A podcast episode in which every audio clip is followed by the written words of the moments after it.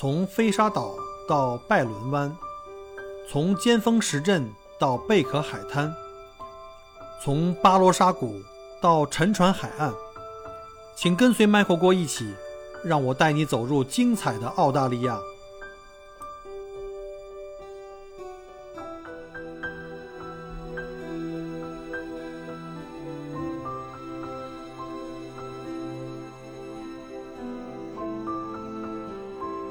大家好，欢迎再次收听我的节目。现在是墨尔本时间二零二一年的三月十三号星期六，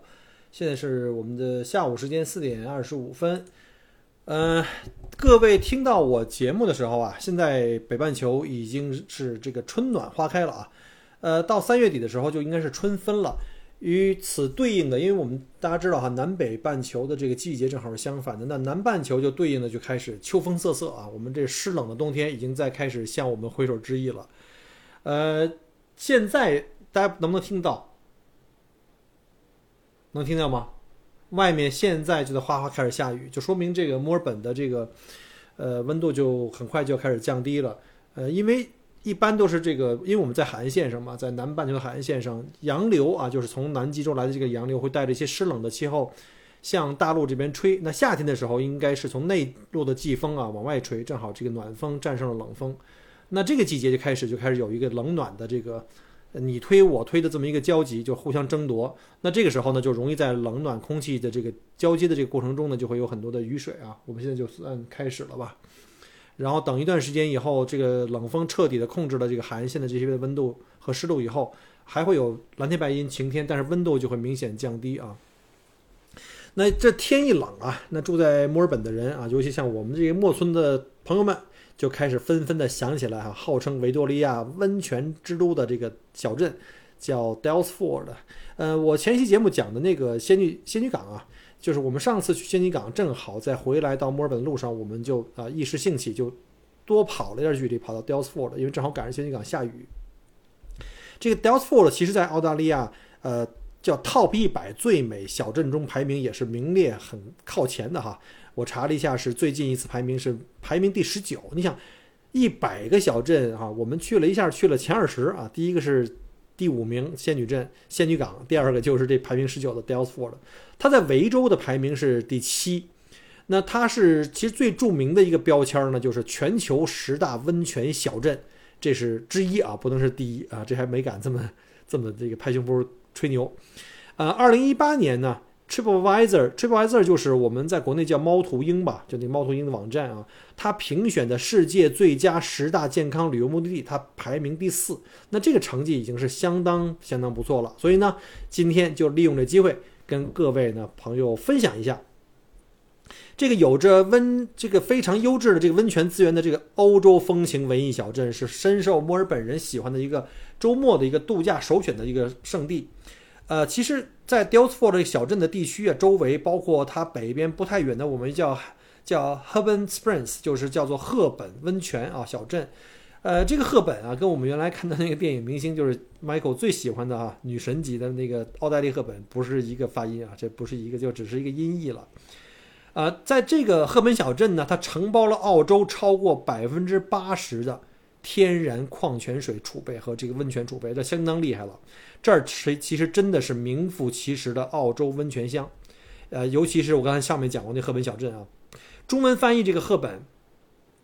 叫赫本温泉。啊，它其实这个赫本温泉小镇和这 Dalesford 紧挨着，而 Dalesford 更大一点，所以呢，我们一说温泉镇，通通都在说这个 Dalesford 啊。只有我们墨尔本当地人，我们在设 GPS 要去的时候，我们其实知道具体定位要定在这个赫本温泉这个这个村子吧，算这两个地方其实车程也就十分钟的距离。这片儿的地方呢，就是最著名的这些。温泉浴池啊，比较集中的一个地方。呃，我跟那个陆老师上次去的时候，因为天气比较热，那天正好赶上三十度的气温啊，就对这个洗温泉没兴趣。我们准备这个三月底四月份的时候，哎，要一定安排去一次这个赫本温泉那边。为什么呢？因为正好三月底四月份呢是墨尔本最美的秋季，我特别喜欢秋天。呃，不知道是不是因为我秋天生的哈，尤其在北京长大，北京的秋天是我印象中最美好的季节。而且我又是在山里长大的，所以我计划呢，这三月底四月份呢，我们，呃，要一一起去一下这个连续赏秋，还有就是泡温泉，正好一条线啊。那边有什么马其顿山啊，有什么 Honey Rock 那个山啊，呃，什么各种各样的好玩的地方啊。反正现在对吧，也没有开放旅游，抓紧时间享受生活，人生苦短，及时行乐。下面我们再介绍一下 Dells Fort 到底它的位置啊，它是位于墨尔本的西北方向，距离墨尔本市区大概一百一十公里啊。从墨尔本开车的话呢，如果从市区开车大概是一个半小时左右。呃，这个 Dells Fort 小镇呢，呃，墨尔本人可能比较熟悉，但国内的小伙伴基本上听着都比较陌生啊。那我呢就说一个离这小镇很近，而大家呢又能耳熟能详的地方，就是我听我节目的朋友们哈，肯定都听过啊。不下一百遍了，就是著名的苏芬山金矿，大家知道吧？啊，苏芬山金矿在巴拉瑞特，对啊，这个温泉小镇啊，离这个墨尔本旅游传统老三样之一的金矿非常的近，呃，它俩之间距离大概开车半个小时，所以呢，如果您要是来墨尔本玩，比如说要去这个金矿啊，去这个巴拉瑞特玩，其实我觉得如果时间充裕的话，而且季节允许啊，你不是大夏天来的，你冬天来的，比如说。那我就觉得可以在金矿这条路上安排一下去温泉小镇，去那儿，它集温泉、美食、美酒、自然风光于一体啊，还有各种的文艺的这种非常文艺范儿的这种街道啊、建筑物啊、咖啡馆、精品店，还有复古二手店、画廊。然后春天的时候有盛开的百花，对吧？夏天的时候有特别漂亮的紫色薰衣草农庄，秋天呢又有金灿灿的这个秋叶和湖景，冬天呢。又有温暖可以护肤的这个汤泉啊，这个是我现在特别想去的，泡着澡啊，喝着酒，太爽了。呃，这个小镇反正给我的感觉呀，就特别适合那些就是网红名媛。对我，我们就有一个，这现在网红的有一个一个词儿哈，叫名媛啊，搞一个名名媛群。因为前两天那个带几个名媛姐姐去那个。呃 w a s o n Prom 去拍照片啊，拍视频，他们都特别开心。这个地方特别适合这些名媛，还有文艺女青年来这儿吃喝下午茶，然后各种拍拍拍，啊，不是，对，各种拍拍拍啊，不是啪啪啪，然后又有小众，又有逼格。你要拍一个特别漂亮的视频照片，光机一修饰，啪一下发到朋友圈，立马就火。先介绍一下这小镇的发展史吧。这小镇其实是在。呃，一八五一年，我们知道墨尔本发现了这个黄金，其实不是墨尔本啊，就是墨尔本这个西部一大片，主要是在巴拉瑞特，当时就带动了全球第二次淘金浪潮。当时墨尔本西北部的这个淘金小镇啊，就是有很多了，不光是我们现在说的苏芬山啊，雨后春笋般的蓬勃发展起来。呃，就是以这个苏芬山金矿为代表的什么什么巴罗瑞特啊，其中还有像北边这个 Bendigo 啊，还有像这个 Beechworth 啊，还有 Bath，还有这个 Omeo，还有什么 Cheltenham。还有像什么瓦拉哈，这个大家知道就很多名字了，就是反正就周围大片的这个地区，全部都是被淘金者所占据。那时候原来是没有什么人的，都是这放牧的地方啊。而这个小镇 d o s f o r 呢，在一八五一年的时候也发现了黄金啊，而且据说哈是当年维州第二个发现黄金的地方。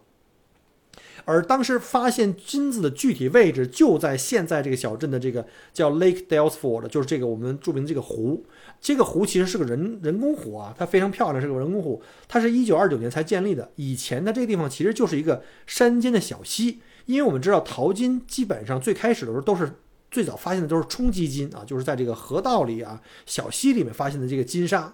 所以呢，当时在这发现金子以后，就在淘金热的带领下，Dels 这个 Delsford 小镇呢也就从此蓬勃的发展起来。啊，前面我说了啊，这 Delsford 其实有着澳洲最大的、最丰富的矿泉。有这个温泉的资源，但是在淘金热之前，这儿基本上没什么人，说白了就是荒山野岭，人迹罕至。那时候也不通公路啊，谁大老远跑这么远，就为了图着他喝口矿泉水、洗个澡啊，是吧？其实最早了解这块儿有这个矿泉跟这个地热资源的，其实是当地的土著人，他们认为啊，这种泉水啊，这种这个带地热的泉水啊，有一种神力啊，他们把它叫称之为叫治愈之水。土著人什么有个关节炎啊、皮肤病啊、什么什么全身脑袋疼啊、什么皮肤瘙痒症啊，他们就发现啊，只要到温泉里一泡，哎，没事儿了，好了啊。所以土著人就觉得这是非常神奇的治愈之水。那一八五零年代这个这个年代的这个淘金热潮开始以后，成千上万想要发财致富的这个掘金者就来到了巴瑞特、德 f 斯 r d 本迪 o 这一大片地区。然后呢，这块的地区啊，立马就这个。人气兴旺起来了。当年最早一批来到这儿的欧洲人啊，有大量的从欧洲像瑞士，还有意大利呀，然后还有像什么这个这个什么希腊呀，所以你现在看到这个小镇中的这些历史建筑啊，就会有很强的时代特色和那个时候欧洲的那些建筑的风格，包括像意大利啊、瑞士，还有希腊风格，啊，让人就感到了一种。比如说，你是不是又回到了阿尔卑斯山脚下？因为那边全是山区，然后湖光山色的这种欧式小镇的这种既视感啊，特别特别像，有这种风格。这个，而且我们知道，这意大利人啊，很早就懂得这个泡汤，对吧？洗温泉的这个好处。我们知道，在罗马时代，人们就没事儿就泡汤啊，他没事儿就这是一种社交活动，他们非常了解这个温泉的特殊效用啊，这个泉水可以喝，又可以沐浴，对身体很有好处。随后呢，随着墨尔本及周边的这个众多淘金小镇人口增加，服务业就也就发展起来了。而且呢，大家知道哈，挖金子以后就有钱了，大爷有钱了就得消费呀，对吧？就得享受一把呀。所以 Dalesford 就当时凭借着自己又有矿，然后呢，这个又有这个热的温泉跟这个矿泉水的资源，就发展起来了现在非常著名的温泉洗浴和这个酒店服务业啊。呃，聊两句这个。Delftford 地区这个矿泉资源是怎么怎么来的啊？其实这里的温泉跟矿泉的这个资源主要来自于五百万年以前以前的这些地质活动，火山喷发。呃，有关这个火山活动，大家可能知道哈，在整个维州的东西两边的海岸和内陆地区呢，原来有一大片的火山。呃，在当年啊，在这个火山活动还有的那个年代，当地土著人就传说中就说。呃，对这个火山有一些描述，而在当地土著人的文化中，所有的山川、河流，还有这些动物们，都是有灵性的存在，他们都可以像人一样会思考、会说话，他们都把这些都神化了哈。所以在土著人的传说中，就有一些神灵的关于这火山的故事。比如说，在 Dalesford 这个地方有两座火山，就是土著人神神话中的这种叫神山啊。他们还给这神山啊分别起了俩名字啊，一个叫。t y r o n Gover，还有一个叫做 Lagun Book 啊，这个土语的名字太他妈难读了，我们就就简称为这个老火山跟小火山吧，好吧，这要不然这个也不好记。这土著人啊，就有那么一段流传说这两个火山打架的故事，就是说吧，这老火山非常的沉稳啊，有气度，很安静。我估计啊，其实就是个休眠火山的意思啊。这小火山呢，就特爱挑事儿。爱蹦的啊，我我我猜啊，应该是个活火山的意思。这俩火山就老打架啊。一开始啊，这小火山老挑衅人家啊，使出了什么喷烟啊、扔石头各种招数。哎，这这其实不就是一个火山喷发嘛，对吧？当时这老火山不为所动，根本不理他，不鸟他，对吧？这小火山一看这样不行，更生气了，变本加厉的更加的喷烟、扔石头。最后啊，忍无可忍，何须再忍？这老火山，这也就是休眠火山，就开始发怒了，说：“你这个给脸上鼻子哈，我他妈的不给你发威，你以为我是病猫呢？我比你丫厉害多了，行吗？”所以这老火山使劲儿来了个大喷发，一下子就把这小火山给给这个震慑住了啊，吓得就没动静了。其实啊，就是一个休眠火山和一个活火山交替喷发的一个故事啊。这故事中的这个小火山就是 Dalesford 地区的，叫 Mount Franklin。啊，叫弗兰克林山，大家记住这个品牌啊。澳洲的小伙伴可能会觉得非常非常的熟悉这个品牌。这个山现在目前是个死火山，大家不要担心啊，别到时候我去洗温泉，别到时候再喷发了，这不会的。通过这个火山的小故事，就很能说明啊，Delta 地区啊，这个温泉和这个矿泉资源非常丰富的原因，就是因为来自这个地地质的变化。啊，我们知道澳洲啊有个最知名的矿泉水品牌就叫做 Mount Franklin 啊，这个地位就相当于澳洲的农夫山泉。大家记住了啊，你随便去哪个超市啊、餐馆，肯定有这品牌的矿泉水啊。原来我开 Subway 的时候，店里也有的卖，这是我卖的最多的、销量最大的。我还特别喜欢他们家那个气泡的矿泉水，就叫 Light Sparkling 啊，那矿泉水非常好喝。呃，不过呢，现在这 Mount 呃这 Mount Franklin 呢是属于这个可口可乐旗下的这个知名品牌，但是我跟大家实话实说啊。他们家的水其实不是取自这个富兰克林山啊，本地的人才不可能舍得把这么珍贵的自然资源让可口可乐装到这个塑料瓶子里去破坏环境，然后去赚钱。这 Delftford 这里啊也没有矿泉水的生产厂家，可口可乐公司啊只是借用了这个富兰克林山的这个名气。毕竟啊这个。这里才是澳大利亚最著名的矿泉之乡，所以用这个名字属于是什么呢？叫根正苗红啊。呃，不过您要是来到这 Dalesford，其实其实是有机会能喝到非常正宗的那个 Mount Franklin 这个矿泉水的，因为小镇里有很多啊，你能找到非常清楚带标识，它会有一个牌子告诉你这是天然矿矿泉水的这个水龙头的标，而且旁边啊还有这种压水的扳手，就像我们农村小时候在农村看着那种压水的那个泵啊，就是那种手动压水的，可以从地下把水压上来。你就把它压几下，然后水就开始往外流，哎，你就可以自己来接一瓶水，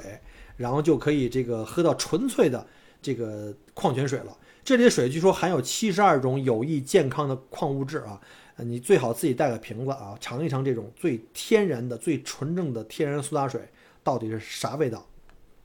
咱说说这个名字的来历，就是这个温泉小镇啊，其实 Dalesford 呢最早是欧洲的定居者。他叫 Captain John Herben，就是这个赫本船长。赫本船长是一八三八年来到这里的哈，当时他租赁了一块叫做 Wombat Flat，叫做这个袋熊平原啊，就一大块平地啊，非常巨大啊，就叫做这个 Wombat，用它的名字命名，就是那个那个我们澳洲那个袋熊命名的。呃，也不知道是不是这地方真的是袋熊特别多啊，所以就这儿这个小镇你会发现有好多用这个袋熊的名字命名的这个地方，比如叫 Wombat Hill 啊。还有像什么 Wombat Park，对吧？就有很多这种命名的这个用他的名字命名。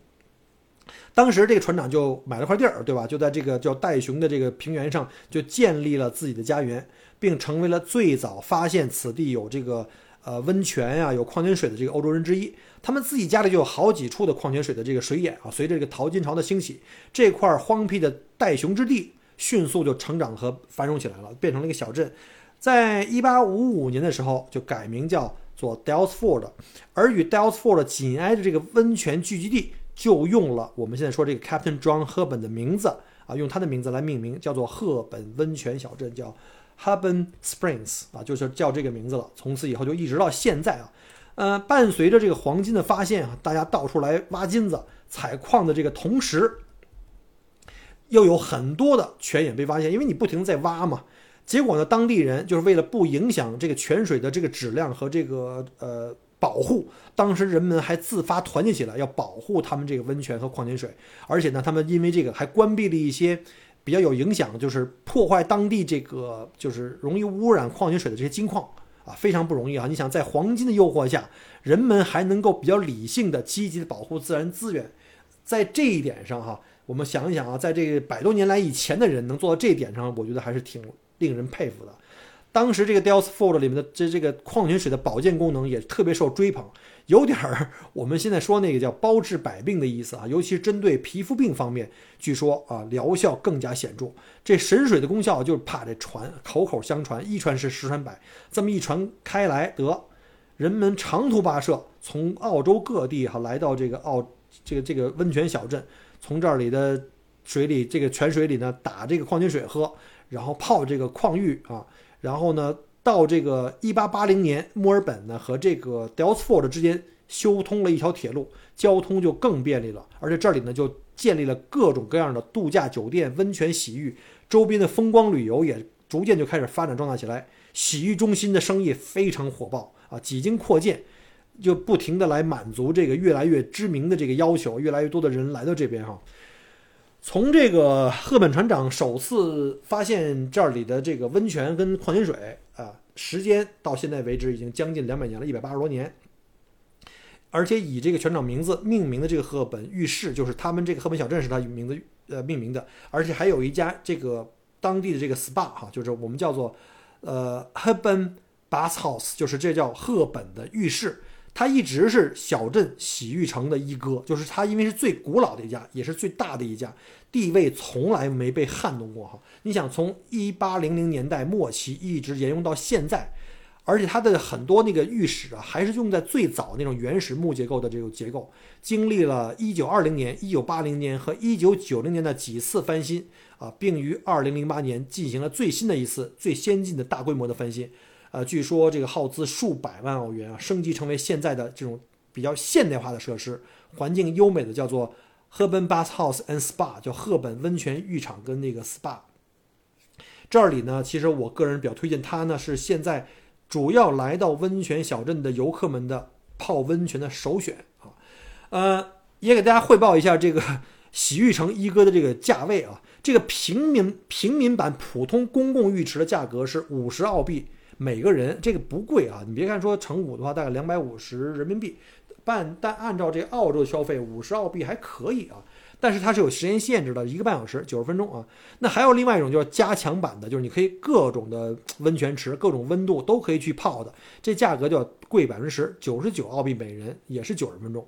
那如果你说我不想泡这个公共的啊，我想来一个私人浴室啊，想来一个私汤，这可不可以？可以啊，但是价格不不。不等了，就从你不同级别、不同的这个范围和不同的装修这水平，从一百六十九到一百七十九澳币每两人啊，每两人。哎，你这么一听，它不贵呀，对吧？你那个刚才那是每个人一百块钱，现在每两个人才不到二百块钱，但是它的时间很短啊，只有四十五分钟啊，就是原来的你的那个单人的那个九十分钟一半啊。当然了，除了泡这个温泉浴以外，还有各种的其他的特殊服务。啊，这个没有引号啊，就是特殊服务，包括像什么精油按摩呀、水疗啊之类的各种项目可以选，所以大家的丰俭由人，上不设限啊。但是一定记住啊，一定要提前网上预定，尤其是私人浴室，它事务量特别少。这个澳洲一到了这个旺季，哪儿哪儿哪儿的接待能力都是很有限的，因为对吧？洗温泉都是冬天，冬天的话就天冷那那个仨月。而且大家伙都是周末有时间，所以周六周日的时间，这个这个私汤啊，基本上可能提前三五个月就订完了。所以还是那句话啊，我们要 plan ahead，就是计划个头，对吧？不过我的听友里肯定有好多是咱东北的老铁啊，你肯定觉得那个这洗浴中心啊都太一般了。就澳洲你要来这边的什么温泉设施、洗浴中心，对吧？跟我们那沈阳，对吧？那玉都比那差太远了。其实别说跟玉都比，跟那个沈阳比了，跟石家庄比都差太远了。我们这墨村的水平也就这样了。所以各位老铁，如果你要是来这儿去，你一定要把这个心理预期啊，你别看这收费是五星级的，这心理预期一定要降低到这个村办水平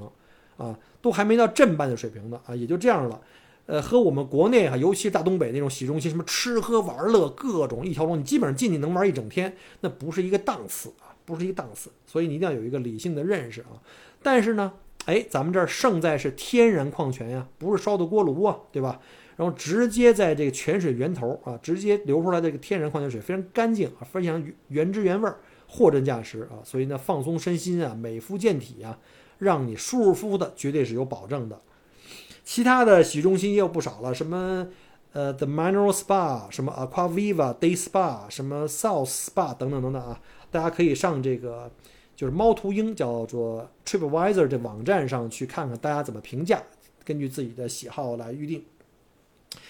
说完了这个最重要的这洗澡这事儿哈，咱们再说说小镇周边还有啥可玩的和吃的。先从小镇说起吧 d e l s f o r 小镇的中心啊就是一条街，这主街叫 Vincent 街啊，和墨尔本的很多小镇一样，这主街不是很长，大概也就两三百米。然后街两侧啊，林立着各种的这种怀旧风情浓郁的这种古老欧式建筑，比如像建于这个1850年代维多利亚风情这个 Royal Hotel，还有建于1870年的邮政大楼，还有建于1880年代的市政府大厅，还有花藤缠绕非常漂亮的这个叫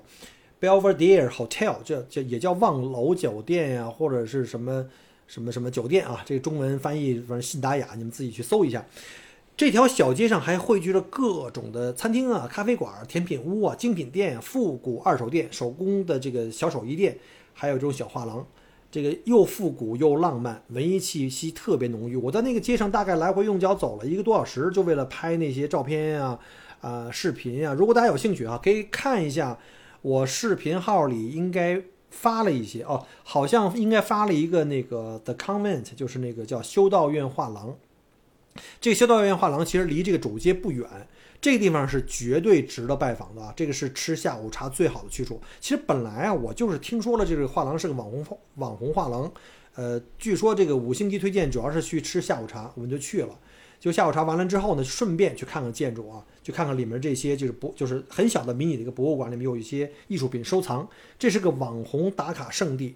呃，这个修道院画廊啊是建于十九世纪维多利亚风格的一个建筑啊，始建于一八六零年。最初呢，其实是一个私人住宅，名叫做布拉尼城堡啊。一八九二年啊，被成为就是被卖给这个圣十字女修道院，就成为他们这个女修道院了。一九八八年被艺术家又买了，叫 Tina 的一个艺术家啊，叫 Benitaska，叫 Tina Benitaska。他把它买下来以后呢，开始了艺术品收藏和展示。这个建筑啊非常复古，而且里面有很多现代的这种艺术品，又有这个庄严的教堂和这个非常漂亮浪漫的小花园，再加上这种文艺又清新的咖啡厅啊、鸡尾酒吧，这种混搭的这种感觉，哎，非常的出挑啊！你说不想成为网红都难。这个咖啡厅的餐食餐食啊水平，我觉得从颜值跟口味上，我觉得都可以，至少我觉得应该给到九十分以上的水平啊。它的这个咖啡厅的整个这个色调是黑色跟这个蓝绿色的这种摩洛哥风格的装修，以及挑空的这种阳光屋顶，都非常符合各路网红名媛们的这种拍照要求，因为采光特别好，颜色特别棒。大家不信可以看一下我拍的视频啊，当然我的水平还是一般啊，大家可以到现场去去看看，然后呢拍出来更好的照片。这画廊收费非常便宜，非常的平民啊，每人才五刀澳币，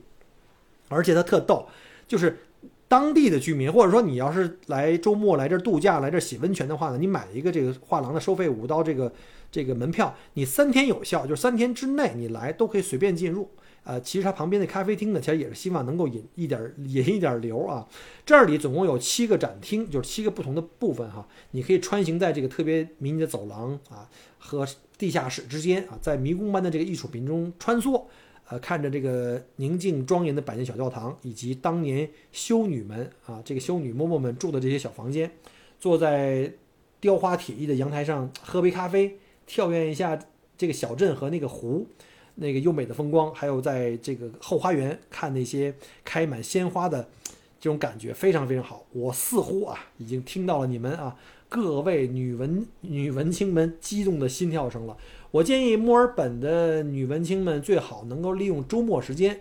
呃，到这个 Dalesford，我觉得至少应该住一晚啊，玩两天。但是你也考虑到第一天半天没了，第二天半天没了，其实也并不是很充裕。如果条件够的话呢，可以住两晚。尤其很多那种，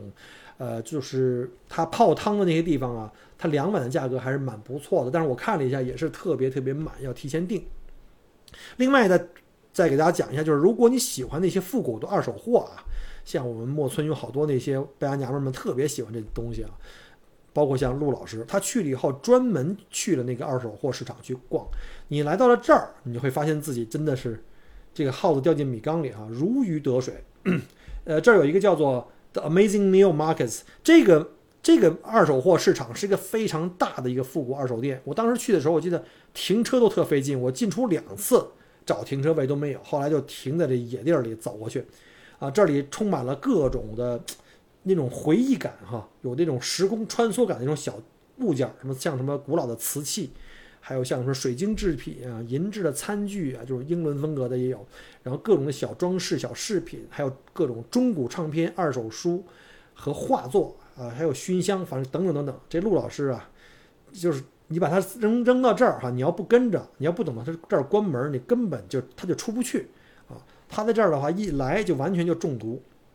然后这儿呢，实际上离这个呃 Lake Dalesford 呢也不远，你从这儿可以步行去 Lake 呃 Lake Dalesford。这个湖非常漂亮，是一个风景如画的一个小湖啊。前面我说了啊，这个地方是曾经最早发现黄金的地方。沿着这个湖边林荫小道环湖漫步，然后是放松身心、感受自然的好去处。然后这边呢，我建议呢，也可以在湖边找一些咖啡厅去。吃个下午茶啊，或者是吃个这个早午餐，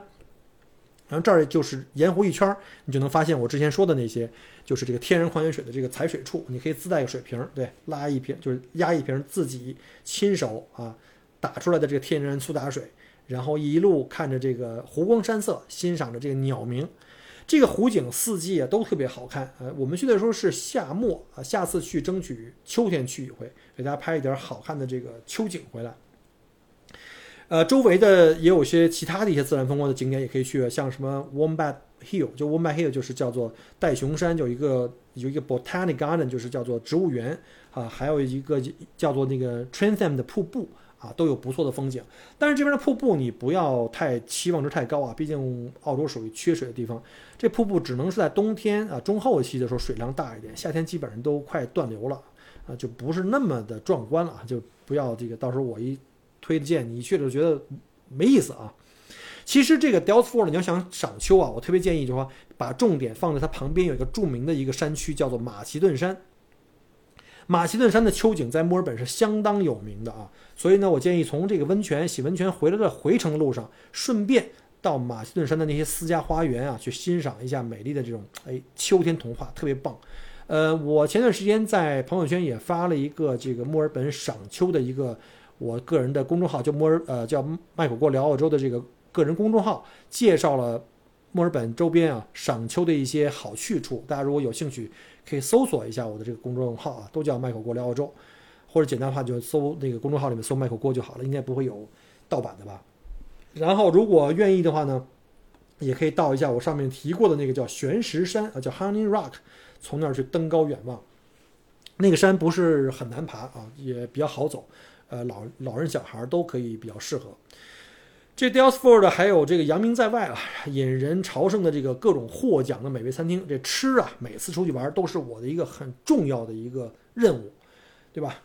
下面呢就介绍两家，就是既这个酒店、餐厅、SPA、度假一体的这种豪华的选择。一个就是 Salt，S A U L T。这个 Salt 二零一四年啊，被这个 A G F G 就澳洲最佳餐厅，它被评选为冠军。啊，你别看这么个小镇啊，竟然有冠军餐厅。这个餐厅坐落在他自己家的一个一百二十五英亩的一个庄园内啊，背靠这小镇特别浪漫的这个我刚才讲过那个 Wombat State 这个森林。这个餐厅的食物的材料均采自这个森林和他自家种植的这个花园。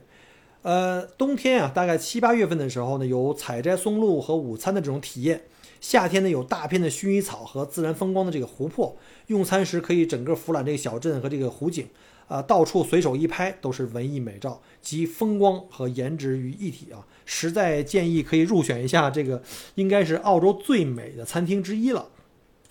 第二个推荐就是 Lake House，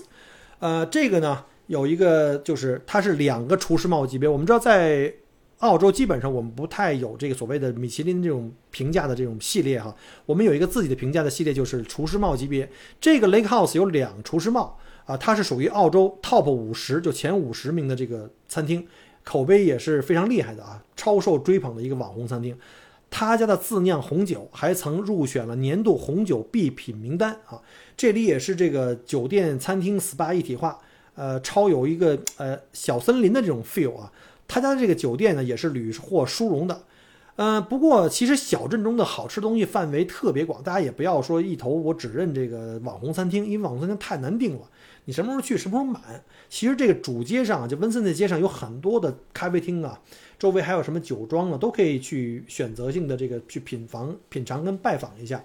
呃，这两家呢，我估计啊，如果大家要是。订不上啊，你也不用觉得特别遗憾，因为我觉得其实网红这事儿吧，多一半还是大家的口口相传啊，就是差不多就行了。呃，在离主街不远的，像什么 Cliffs 啊，呃，植物园里呢，还有一个叫 Wombat Hill House，还有像湖边的叫 Boat House，还有叫 Passing Clouds Winery，其实这些都是评分还是相当不错的一些选择。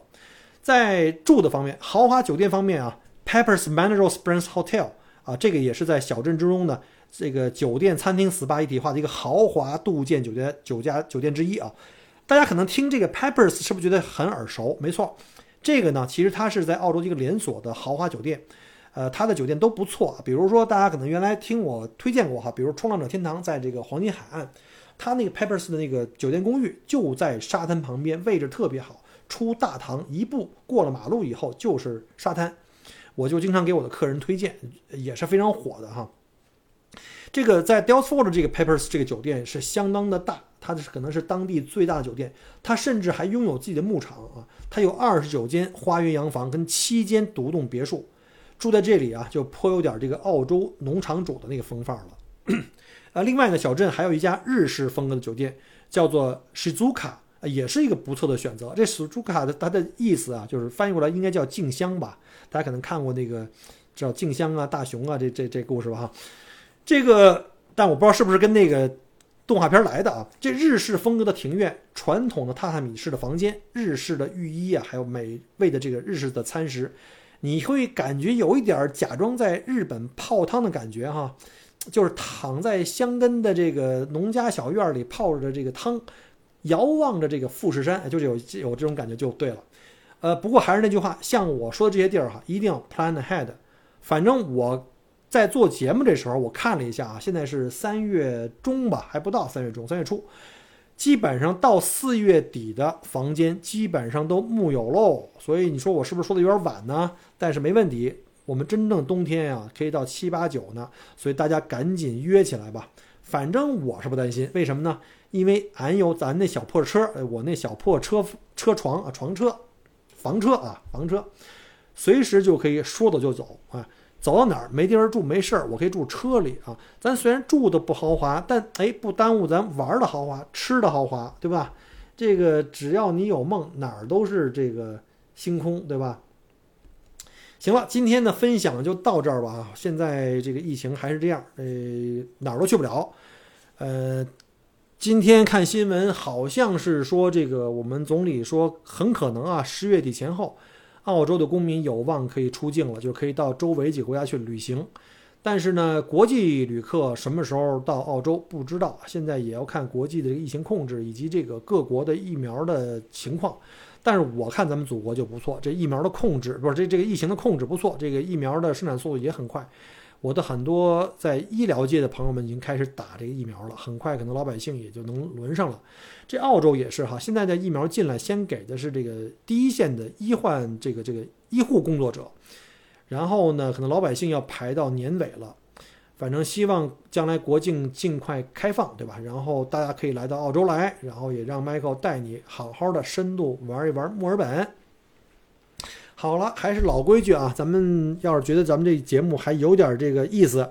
觉得还是我还是卖了把力气的哈，咱们就点赞、留言加转播三件套。因为大家也知道哈，现在最近 Michael 的节目呢，呃，也不知道为啥啊，就是被限流了。现在在这个原来在这个旅游，在这个喜马拉雅旅游热播榜呢，呃，一直都在前二十，然后呢，在旅游口碑榜一直都是前十。但是现在不给排名了，所以呢，现在新的听友基本上是听不到我节目，也不获推荐啊。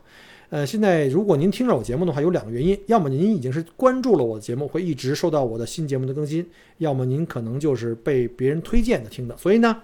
各位要是觉得小郭的节目还可以的话，麻烦您动动手指啊，把您最喜欢的那期节目，或者是这个可以把整个专辑。啊，分享到您的朋友圈或您的亲友群里面去，给小郭推一下。因为现在我已经没辙了，现在这个平台在，其实大家也不要怪喜马拉雅，喜马拉雅也没办法，对吧？作为一个商业平台，人家也要活，上级有关单位的这个指令还是要执行。所以呢，咱也别跟平台过不去，咱自己想办法，对吧？自救吧，自救吧。再有一个呢，就是 为防失联啊，还是那句话，为防失联，因为这种情况也不知道能坚持多久，也许有一天更加的。变本加厉，咱们就失联了。为防失联，麻烦您在专辑啊，在专辑前面找我的微信，咱们加我的微信，因为只要微信在，都不会失联。还有呢，大家一个方法就是全网搜索“麦口锅”啊，用“麦口锅”搜就可以，或者是你愿意的话，可以“麦口锅聊澳洲”或者“麦口锅在澳洲”都可以。我的音频节目跟视频节目在很多平台都有同步更新和这个呃发布啊。呃，因为不，因为毕竟在这儿做节目嘛，不能提其他有声的的这个栏目了，大家就自己自行去搜索吧。再次感谢各位听我的节目，我们下期再见，拜拜。感谢您关注和支持我的节目，除了音频节目，也欢迎您同时订阅“麦克郭聊澳洲”同名新浪微博和今日头条，以及同名微信公众号，里面有很多。旅行、移民相关的资讯和攻略。如果您正在规划澳洲旅行、留学或移民，欢迎您加入我的听友群和移民交流群，有更多精彩在等着您。Michael 郭约您相聚在澳洲，我们不见不散。